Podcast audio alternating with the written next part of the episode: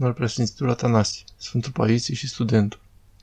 Să zicem că un om oarecare e cuprins de această înțețoșare totală a minții și rămâne în pat nefăcând nimic. Îl cuprinde acea greutate sufletească. Îmi amintesc de un student care venea în Sfântul Munte, atunci când a apucat această stare grea, nu avea chef nici măcar să stingă lampa cu gaz și lăsa lampa să ardă atâtea ore până când se termina gazul și se stingea singură. Iar eu îi spuneam, de ce nu te scol să stingi lampa? Până când nu se consumă tot gazul? Nu am putere să sting lampa. Suna alarma lui de la ceas în continuu. Nu-și putea aduna forțele să-l stingă. Cât timp să sune?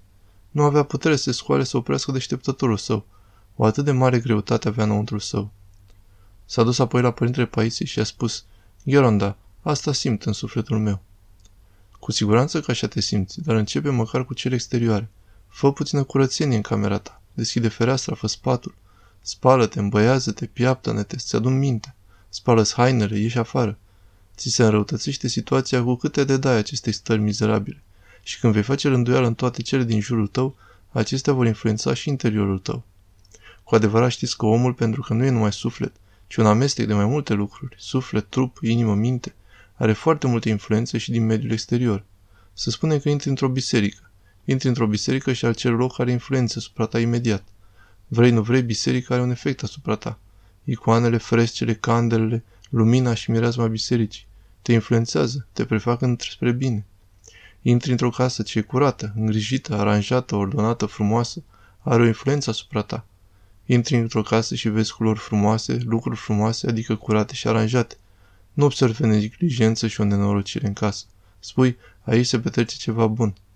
Dacă intri într-un loc care prin sine însuși te duce la depresie și te provoacă de ți este sufletul văzându-l, și bine să fii, te vei îmbolnăvi. Și nu mă refer la cei care au ajuns la mari măsuri de virtute și disprețuiesc lucrurile prezente ale lumii acesteia.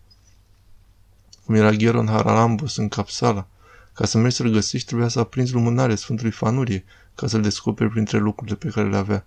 Sau Gheron Irodion, care aduna în chirie toate gunoaiele din zonă.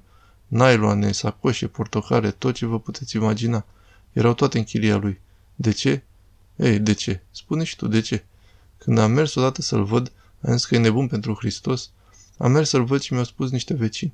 Ai grijă că te poate întâmpina într-un mod foarte sălbatic. Ei, am mers încet, încet, încet, încet. La un moment dat a zburat pe lângă mine o portocală, ju, direct pe lângă mine.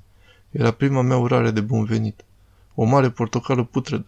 Și este Gheron Hidrodion, purtând în loc de scufă un ciorap. Un ciorap la care laba acestuia târna într-o parte și îl purta pe cap. Aceasta a fost prima noastră întâlnire.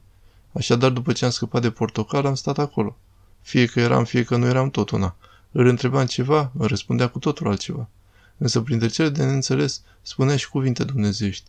El făcea aceste lucruri pentru că avea un dispreț total față de cele prezente. Nu-l influențau. Însă dacă voi face eu acest lucru, sigur mă voi îmbolnăvi. Nu am putea răbda această situație, pentru că nu avem aceste măsuri. Așa că este bine copii ca omul să pună rânduială toate cele din jurul său și toate cele de deasupra sa, cât și cele lăuntrice ale sufletului său. De ce?